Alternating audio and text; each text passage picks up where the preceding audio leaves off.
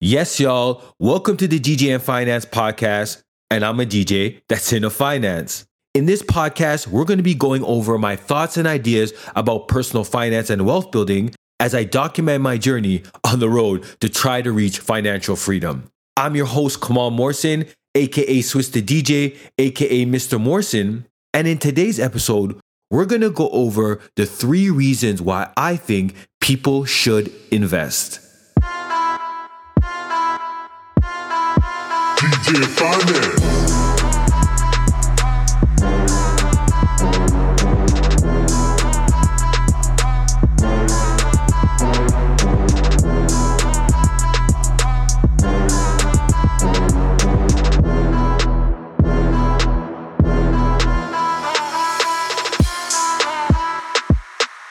Welcome to the podcast, and thank you for joining me today. And thank you for all the feedback that I've been getting from the last episode, as I think it really helped people who had no clue how to invest, how to open up their brokerage account, get starting on the road to investing. Now, in today's episode, we're to go over the three reasons why I think people should invest.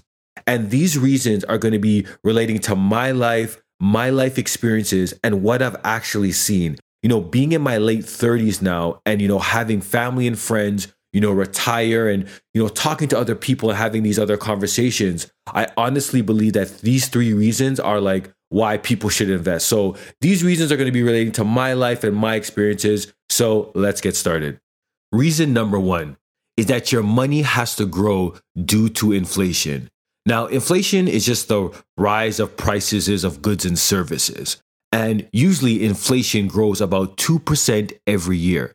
But with the crazy times that we're going through right now, I believe inflation is at like 4 to 5%, which is absolutely crazy.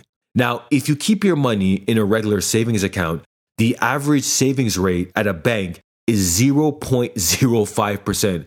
Guys, that's absolutely nothing. So that means inflation every year is beating the rate, the cash that you have in your savings account.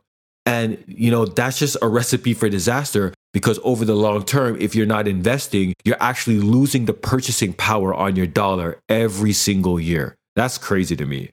And as we said in the last podcast episode, you know, you can just invest in a simple S&P 500 ETF and you can get 8 to 10% easily every year. That's a tried and true method on how you can beat inflation and your money can grow. A simple ETF that I recommend all the time is a simple S&P 500 index ETF. Bank of Montreal has one that's just a little bit over $60 and the ticker symbol is ZSP.TO. That's a great way for you to just invest your money passively. You don't got to worry about it. You're investing in America's 500 biggest companies and your money will grow and outbeat inflation. Reason number two is creating wealth for the next generation. And my my definition or my reason is a kind of a little bit different, has a little bit of a spin on it. Obviously, it's good that you create wealth, you build wealth, so the next generation can start off in a better situation than the one before. That's absolutely amazing. So, you know, having investments, buying property, creating wealth for the next generation is a great thing. But in my opinion, I think it's better that, you know, the behavior and the steps that you're taking to create wealth I think that's more important for your kids to see, the next generation. Because there's a saying, you know, kids don't listen to what you say, they watch what you do. So imagine, you know, you're saving, you're investing every year. Your parents, I mean, your kids are seeing that type of behavior. You know, they're seeing the type of life that you live.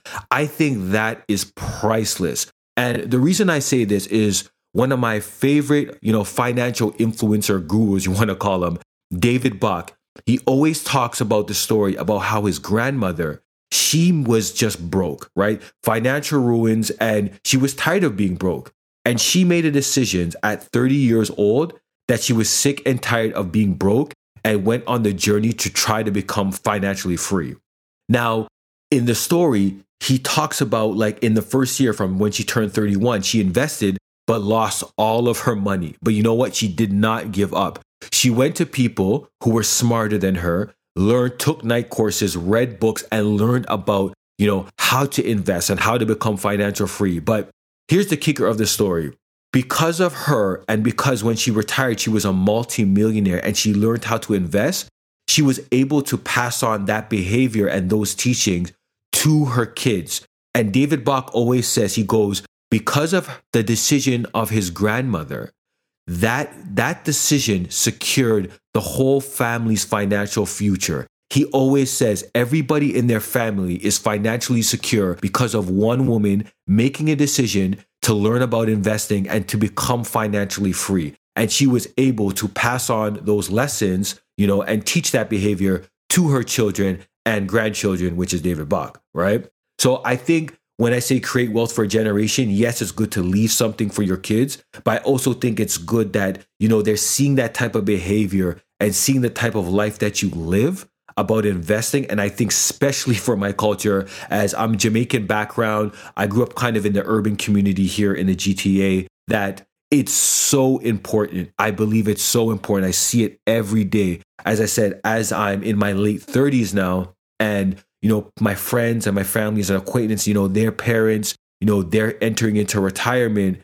It's so important to create that wealth or have you know, invest for the future because I've just seen it that it's just not good when you don't do it. So yeah, that's my reason. Create wealth for the generation, but actually more importantly, you know, have those behavior, have that those traits that your kids can see and hopefully they'll be able to adopt that behavior.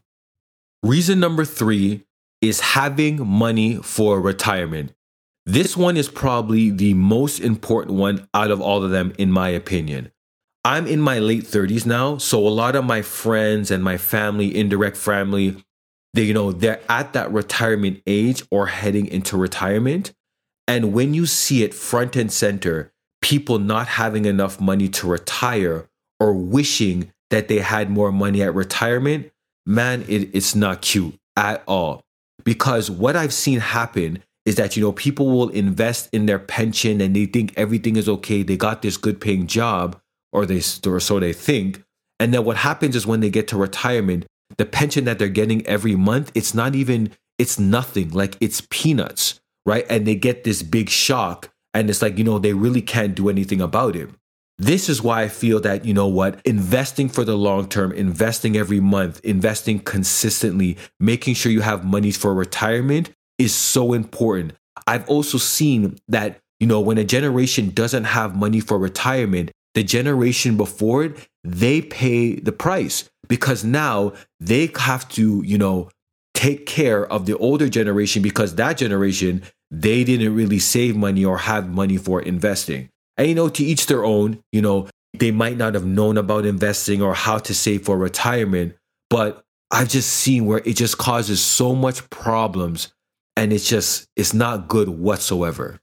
And you know what? The funny thing is, is when I've seen these several cases, seen, you know, even within my own family, like these people, they'll be so big on education. They're proud of their degrees and their piece of paper that they get, which, you know, all power to them. You know, you should be proud of your education.